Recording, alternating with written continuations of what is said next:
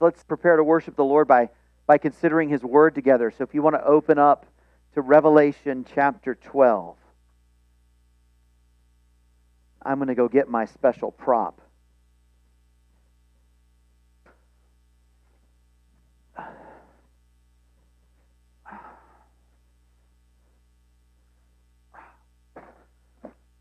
Show and tell this morning. I have a garden this summer. And I thought to show it off a little bit. So I've got a garden this summer and uh, growing all kinds of different things. Uh, far too many things, to be honest. Most of them I don't even want to eat, but I just grew them anyway. Why did I do that? I don't know.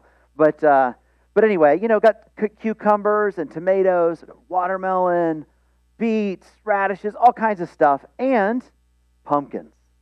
Got pumpkins in the garden. I'd never done that before. And so I just wanted to share with you two of the pumpkins that I got to grow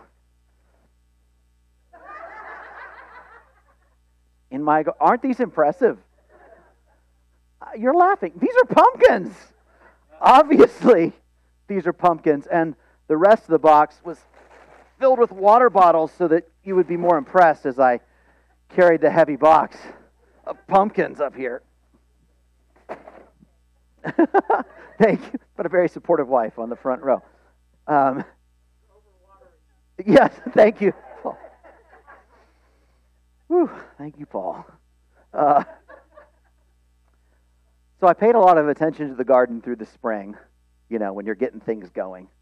And stuff came up beautifully.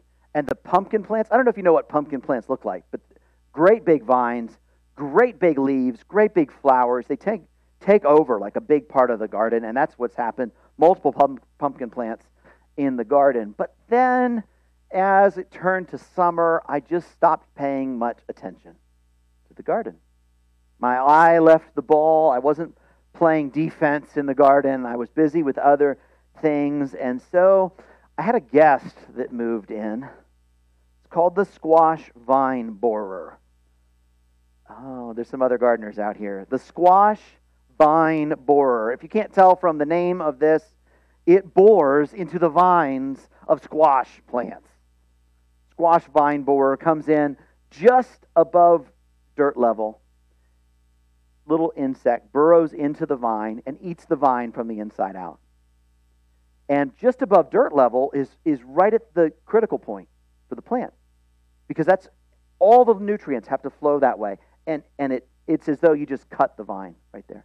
And everything downstream of it just withers and dies. All of a sudden, the flowers are hanging limp, the leaves dry up, and as you can tell, the fruit becomes useless. I guess that's a cute pumpkin, but it isn't any good for what you'd want to use pumpkins for.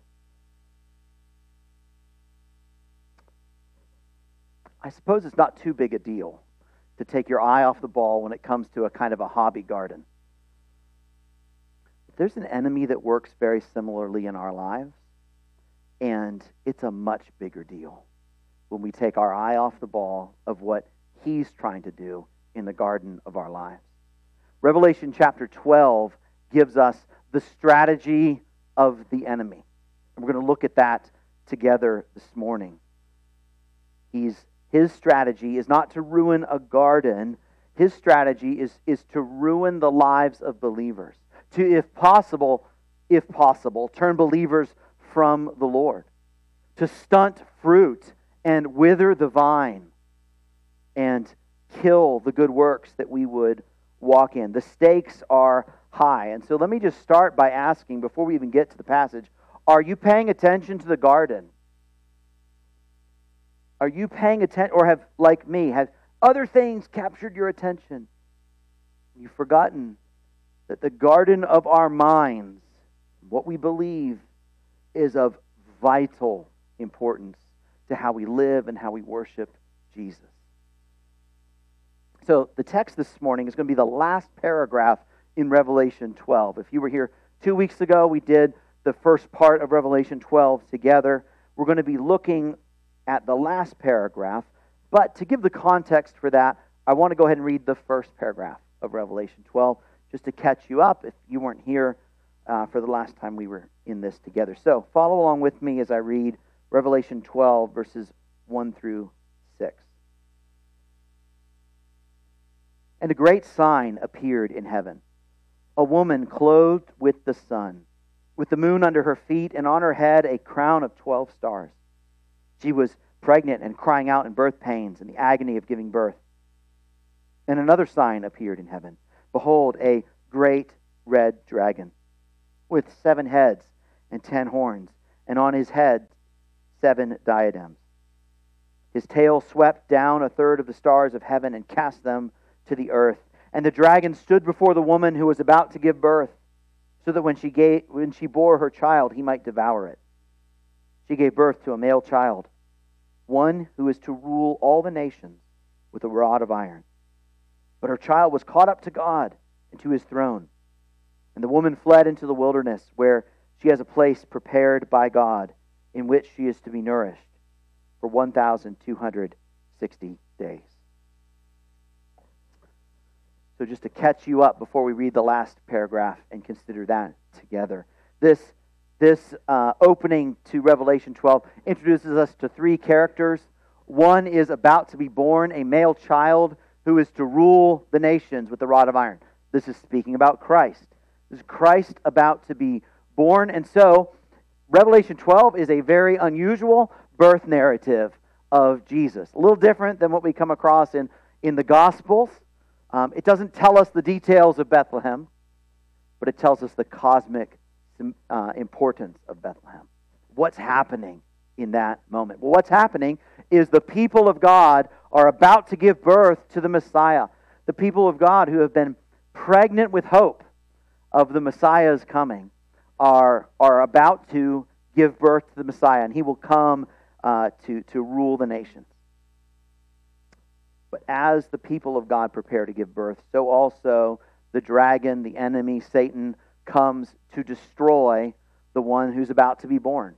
And, and if you're familiar with the birth narratives, you know how he did that through Herod, through the slaughter of the innocents. So Satan knows of the promise of the Messiah, and so he had long opposed it and was ready to stop Christ from being born. But, as it says, she gave birth to the child. God protected the child. God brought Christ up to heaven and has seated him on his own throne. The dragon, however,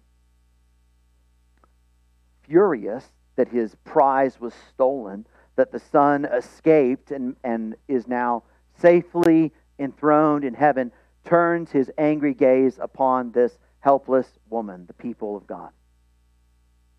And that's where we leave off verse 6, and that's where it picks up in the last paragraph, verse 13. So come on down with me. We're going to skip that middle because we looked at that last week, and we're going to pick up in verse 13.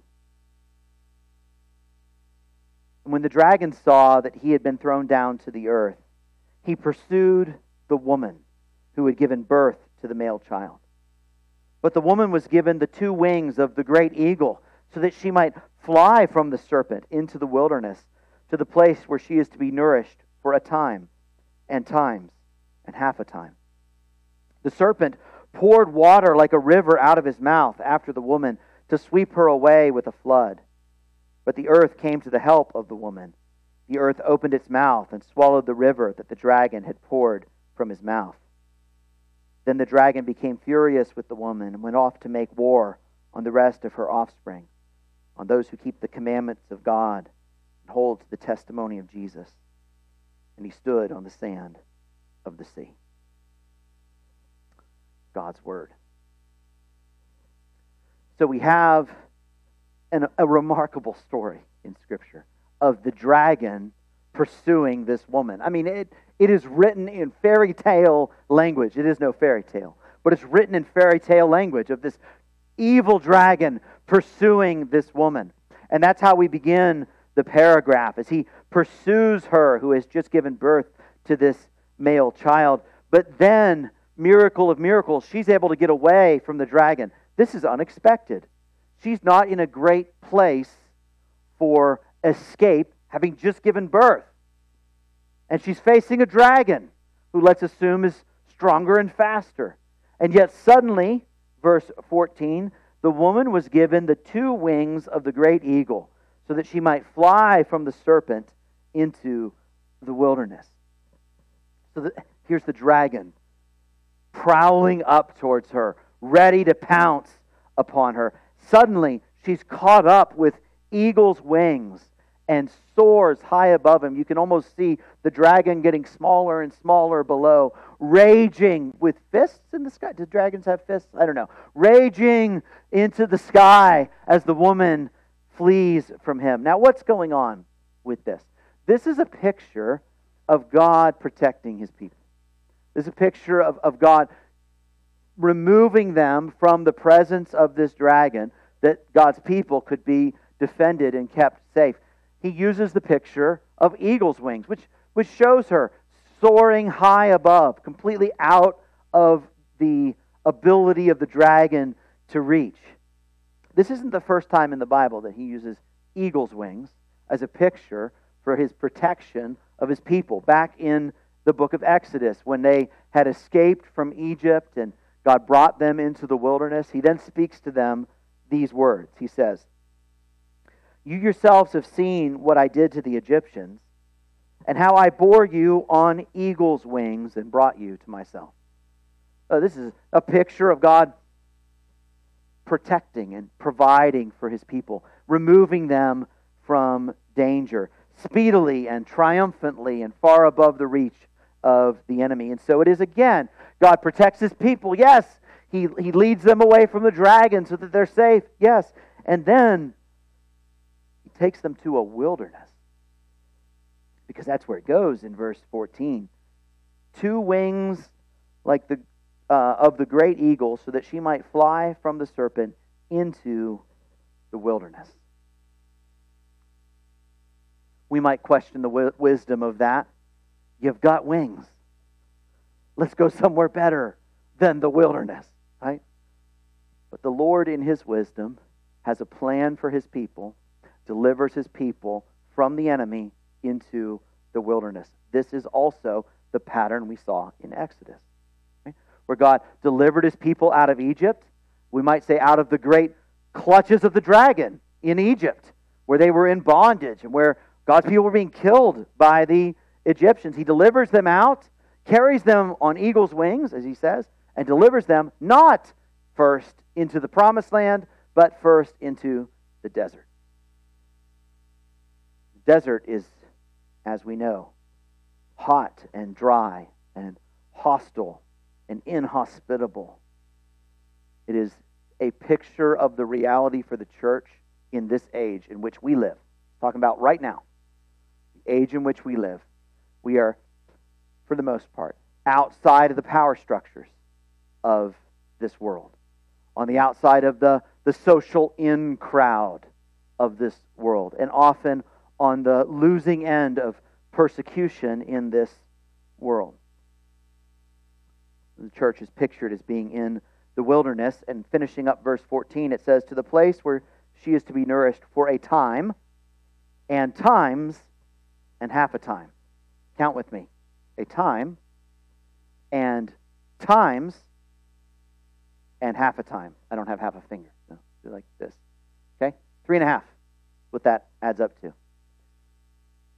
So, just as an aside to help you read your Bible, when you see three and a half years in Daniel or in Revelation, or when you see its equivalent, all right, there's a couple equivalent ways that it talks about it. It'll do three and a half years in terms of months. You know how many months is three and a half years? 42 months. Okay? 42 months is three and a half years. Or if you do it in terms of days, that's 1,260 days. Right? All of these are different ways of talking about the same period of time. The book of Daniel, book of Revelation uses this period of time over and over. In fact, we just used the 1,260 days back in verse 6 of this chapter. Okay? These are all talking about the same period of time. What is this period of time? It is the period of time in which the church dwells upon the earth. Period of time from Christ's first coming to his second coming. It is, according to this particular passage, the time in which the church is kept in the wilderness, protected by God. Now, does that mean that, that this time means that the church is only existing for three and a half years. No, it's, it's not meaning to, to tell us how long that time is because no one knows the day or the hour of Christ's return. No one knows except the Father, not even the Son knows the time of his return, right? So this isn't trying to tell us the precise length of time. It is trying to tell us that the length of time is precise. It is, de- it is definitive. It has been decided. God knows how long his people will be in the wilderness. He has ordained these days, these months, these years. He's prepared a place for his people in the wilderness for this length of time, which he is sovereign over. So it tells us that God knows how long his people will be in the wilderness, how long between Christ's first coming and his second coming. And it assures us that those days will come to an end. So, God's people in the Old Testament were not just delivered out of Egypt into the wilderness, end of the story. That's not the end of the story. They were in the wilderness for a definite period of time, and then God led them into the promised land. So, friends, this is not the end of our story either. The church is in the wilderness right now. Yes, that's true. But we won't always be. The promised land is coming. The days will come to an end.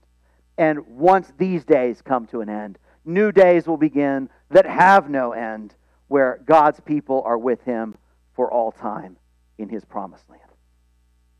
Glory to God. That's encouraging. All right.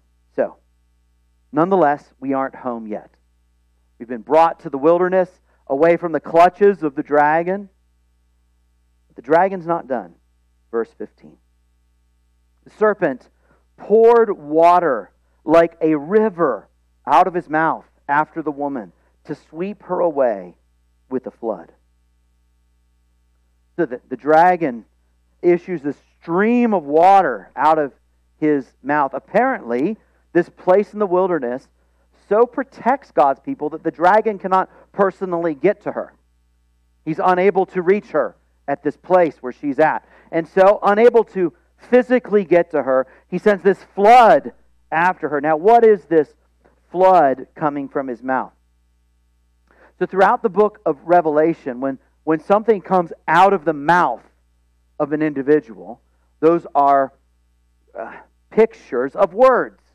The pictures of words, which would make sense, right? Coming out of our mouths. So, for example, in Revelation chapter 1, John sees the risen Christ as he is. And what does he see of Christ? He sees a sharp, two edged sword proceeding from the mouth of Christ, right? And what is this sword? What is this talking about? This is talking about his word, right? Christ governs all things by his word. His word is powerful. How will he slay his enemies? His word. How will he conquer his, his enemies? His word. How does he govern his people? By his word. And so, this sharp, two edged sword proceeding from the mouth of Christ are, the words of Christ. Well, here is the usurper serpent, whose words have a power of their own, not to be compared to the power the words of Christ. And yet, far more powerful than the woman. Not as powerful as the lamb, but far more powerful than the woman.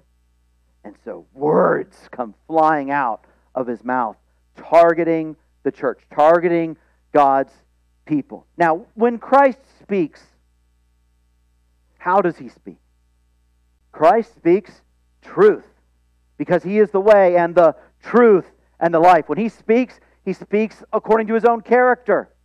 And so true words proceed from the mouth of Christ, and in the same way, the serpent speaks of his own character. His words are not truth, they are lies. Jesus says of him back in the Gospels, speaking of the devil, when he lies, he speaks out of his own character, for he is a liar and the father of lies. Those are remarkable pictures. He is a liar and he is the father of lies. So, getting our arms around what is this flood? This is a flood of words. What kind of words? Lies. This is a flood of lies meant to drown the church. How does the dragon seek to destroy the church? How does the serpent seek to drown the woman? How does he seek to deceive you and your friends and your family and your neighbors? It is lies. What are the enemy's weapons? Lies. What is his strategy? Lies. What's his plan? Lies. So let me ask you again are you paying attention to the garden of your mind where the enemy right now targets his attacks at your mind? Are you awake and alert to this reality? This is no fiction. We have an enemy, and he is targeting us with his lies. That said, the lies are cunning. It's not always obvious. I think if it were always obvious, they wouldn't be very good lies. I think the enemy is an expert at lying. 92% truth, with just enough error to destroy people. Lies are like they're they're invisible. Oh, friends, this is what's so hard. We probably aren't even aware of of where we believe. That's how good he is. There's, there's no Christian walking in to church on Sunday overtly saying or probably believing, you know what? I don't really believe God's word today. I am building my life on the word of the dragon. Nobody does that. And yet, we all do that in pernicious, difficult to detect ways where he has twisted our thinking about God, about his word, about this world, about ourselves. And and it's pernicious like this this uh, squash vine borer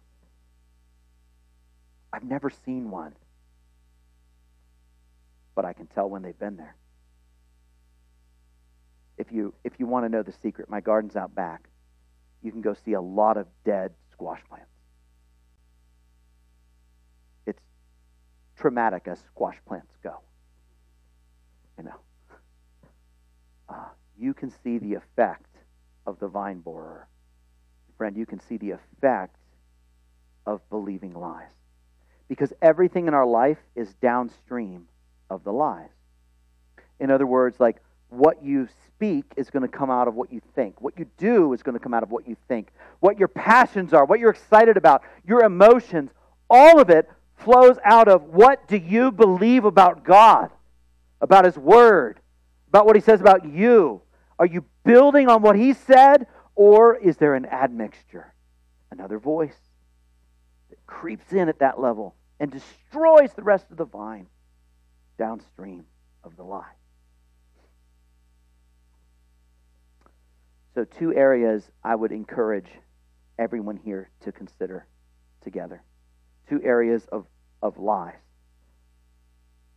And, oh, Lord, give wisdom. Uh, it is simply described as a flood, a river like a flood.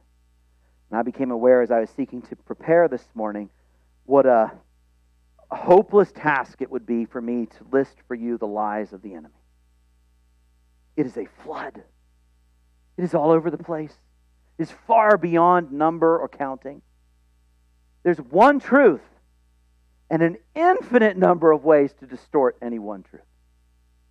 Infinite number. Having said that, there are two areas that I would encourage you to examine. Please examine. Okay? Please examine first your entertainment intake. Church, examine your entertainment intake. No, nobody here is surprised to know, oh, you know, sometimes entertainment is hostile to my worldview. Seems like sometimes people delight in sin in entertainment rather than delighting in godliness, or perhaps don't believe in God. Um, I grew up hearing that, you know, Hollywood was evil.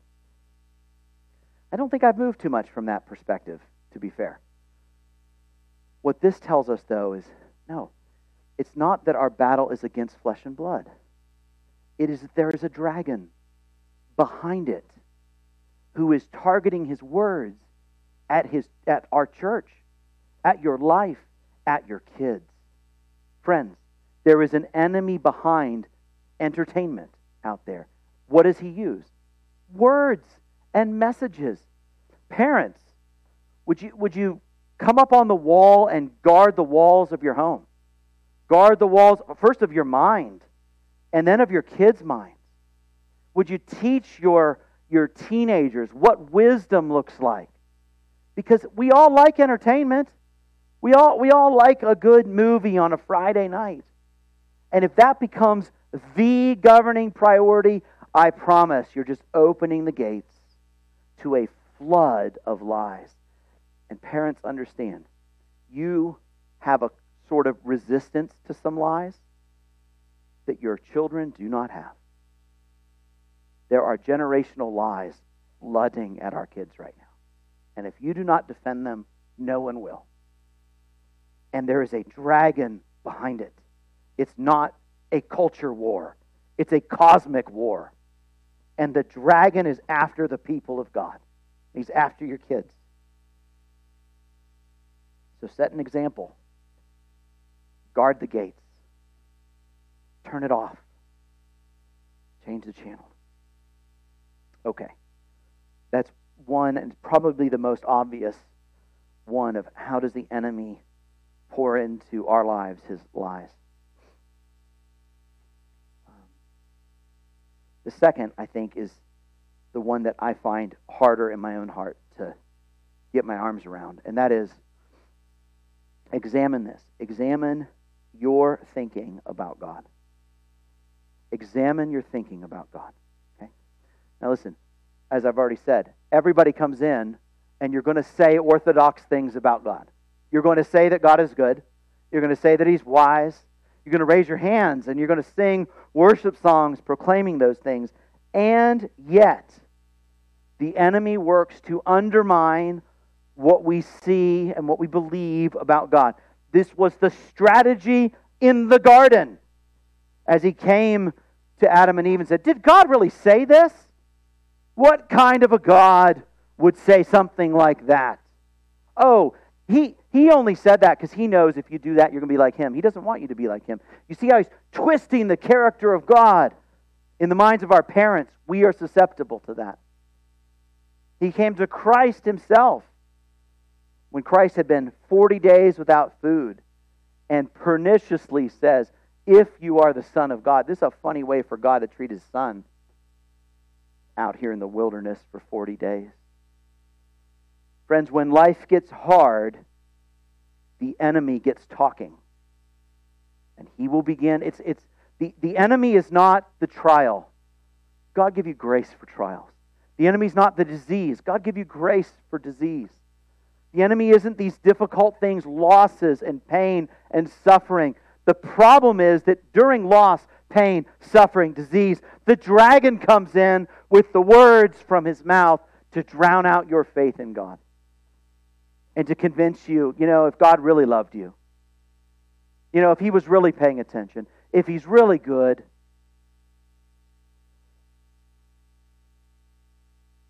So, probably the place you can detect this most is at the order of feelings.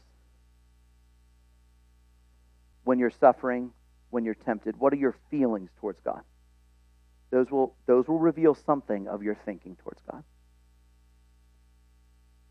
And I would encourage you to talk with your friends, your spouse, your care group. Um, do my thoughts of God reflect the words of Christ or the words of the dragon? God help me to discern the difference, that I could build my life on the words of Christ.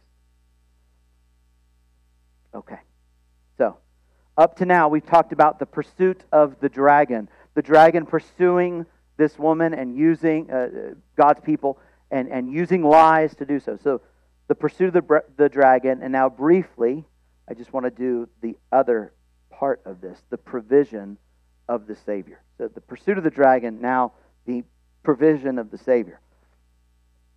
So we're reading a story. It's a true story, it's a historic story, but it's told to us as a story. And as the story opens, we have this vulnerable woman about to give birth, fearful for her life as she's bringing the Messiah into the world. There she lays, vulnerable before the vicious dragon. But then her child is saved and she's carried away on eagle's wings to the wilderness.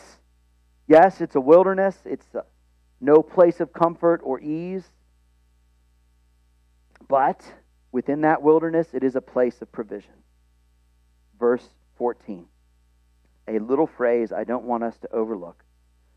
Flew uh, from the serpent into the wilderness to the place where she is to be nourished for a time and times and half a time.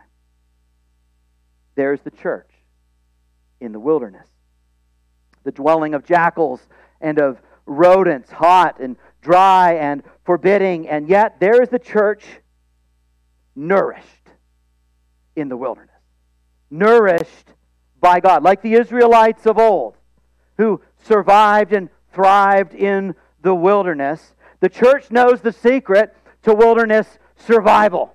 And the secret is she's not alone in the wilderness. She's being provided for in the wilderness. There is manna in the wilderness, dear church. There's manna in the wilderness. Supernatural bread. Unexpected provision. They had manna back then, right? They were out in the wilderness, far away from the supplies, the farms, any sense of being able to do this for themselves. Yet God provided manna for his people. Why did God provide manna for them?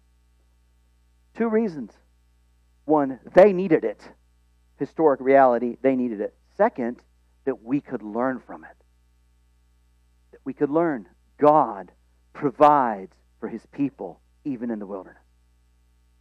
And so, there is a, the wilderness is still the wilderness, but oh, a place prepared a place prepared to nourish his people. Glory to God for preparing such a place for us. God didn't bring his people to the wilderness to destroy them, but to nourish them, to tend to them, to grow them. So, do we have an enemy? Yes, we do. He is violent and he is vicious. But do we not have a God, dear church, that provides for us in the face of that enemy. The enemy comes to steal and kill and destroy. Our Savior comes that we might have life and have it abundantly. He provides for his people. But what of that flood of lies, then, that comes into the wilderness looking for God's people in verse 15? Well, we can see the ending of that in the following verse. Read with me, verse 16. So the, the river came out of his mouth after the woman to sweep her away with a flood. But the earth came to the help of the woman. The earth opened its mouth, swallowed the river that the dragon had poured from his mouth. Then the dragon became furious with the woman, went off to make war on the rest of her offspring, on those who keep the commandments of God and hold to the testimony of Jesus. He stood on the sand of the sea. Earth came to the defense of the woman the earth opened its mouth and swallowed the river. These are interesting words choices, right? The enemy opens his mouth, and out comes a river to destroy the woman. But then the earth opens its mouth to swallow the river. This, again, is a picture of the protecting provision of God for his people. He is the Lord of all the earth, and he commands that his people be kept safe he actually commanded the earth to open its mouth and swallow some false prophets back in the book of Exodus, if you're familiar. And it, it opened its mouth, and away went the enemies of God's people. Well, once again, the earth is opening its mouth to swallow up the lies that God's people would be kept safe from this torrent of lies from the enemy. Now, are we going to see people swept away by the flood? Yes, we will.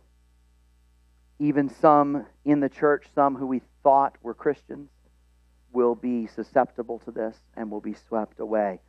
And in fact, churches, entire churches, are swept away. And in fact, entire denominations are swept away by rivers of lies that distort God's word and would speak other things about Christ, other things about humans, other things about God, other things about sin, other things about judgment. Not all people are kept, but all of God's people are kept. God causes his people to be safe. The Lord keeps his people. He is our strong tower. He is our defender. He is our fortress. He is our shield. He is our strength. So, the dragon is much stronger than the woman. It's part of the picture, isn't it? The dragon is much stronger than the woman, and yet the woman has a defender the Lord God Almighty, who has the dragon on his leash and who is more than able to keep his people safe. So ultimately, these lies fail to drown the church. Verse 17 then tells us what the enemy does. He turns to strategies other than lies. The dragon became furious with the woman, went off to make war the rest of her offspring on those who keep the commandments of God, hold to the testimony of Jesus. We're going to see in chapter 13 the war that he brings to the church. Two beasts that come rising up that he uses to continue his pursuit of the church. But here's what's happened in the chapter the woman began vulnerable to the dragon. He was about ready to pounce. And here at the end of the chapter, it didn't work. She's totally safe. The dragon has been foiled over and over and over. Oh, she's vulnerable. Eagle's wings. Oh, she's vulnerable. Earth opens up. This has got to be frustrating to be the dragon. No matter what he's done to this point, it has failed. It has failed over and over and over. And the other way to consider that is that God prevails over and over and over. He keeps his people, he provides for his church. She's not been consumed or harmed or drowned. Her enemy has been frustrated and stopped and prevented from doing what he wants to do. Even in the wilderness, the church has a secret of survival, and that is that she is not alone. Friends, we are not alone in the wilderness. Our God is with us, our God is with you friends, as you walk in this life. So, our God is our defender, and He is our strong tower. So we got, we're going to hold two realities. Right? We've got a powerful God, we've got a fearsome enemy. So, if only if this passage only considered the enemy, uh, we of all people should be hopeless in light of an enemy like this. Thanks be to God, we're not alone in our fight against the enemy. So, th- this should produce something in us, and it's not apathy. It's not, well, God is stronger, so don't worry about it. No, this passage is not given to us that we would not worry about it. This passage is given to us that we would arm ourselves against the enemy, knowing that our God is the one who holds us up. Right? So God is the one who holds us up. So so, dads, defend your family from the torrent of lies coming in through entertainment. Guard your hearts and your minds, men and women. Be in God's Word.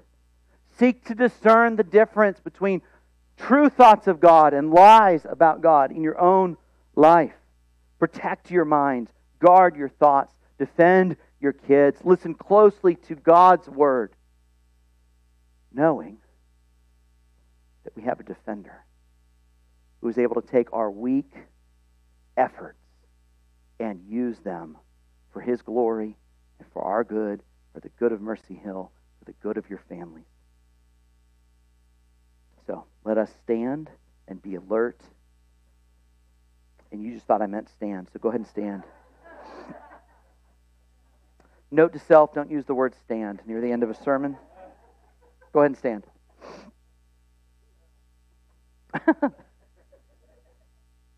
what I meant to say was stand um, in the sense of standing despite the enemy, waiting for the salvation of our God, which is better than just standing here. Okay, worship team, come on up.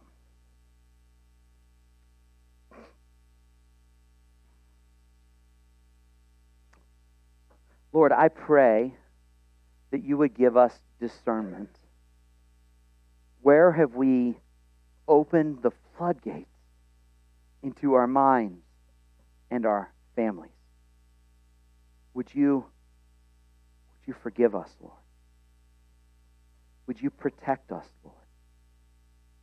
Would you, would you give us discernment where have lies of the enemy, particularly about you and your character, seeped down into our souls, doing their pernicious work even now on the vine. Oh, we're so thankful for the Holy Spirit who is our helper and our comforter. Would you be at work in us, revealing truth, teaching us to repent of the lies of the enemy? In Jesus' name, amen.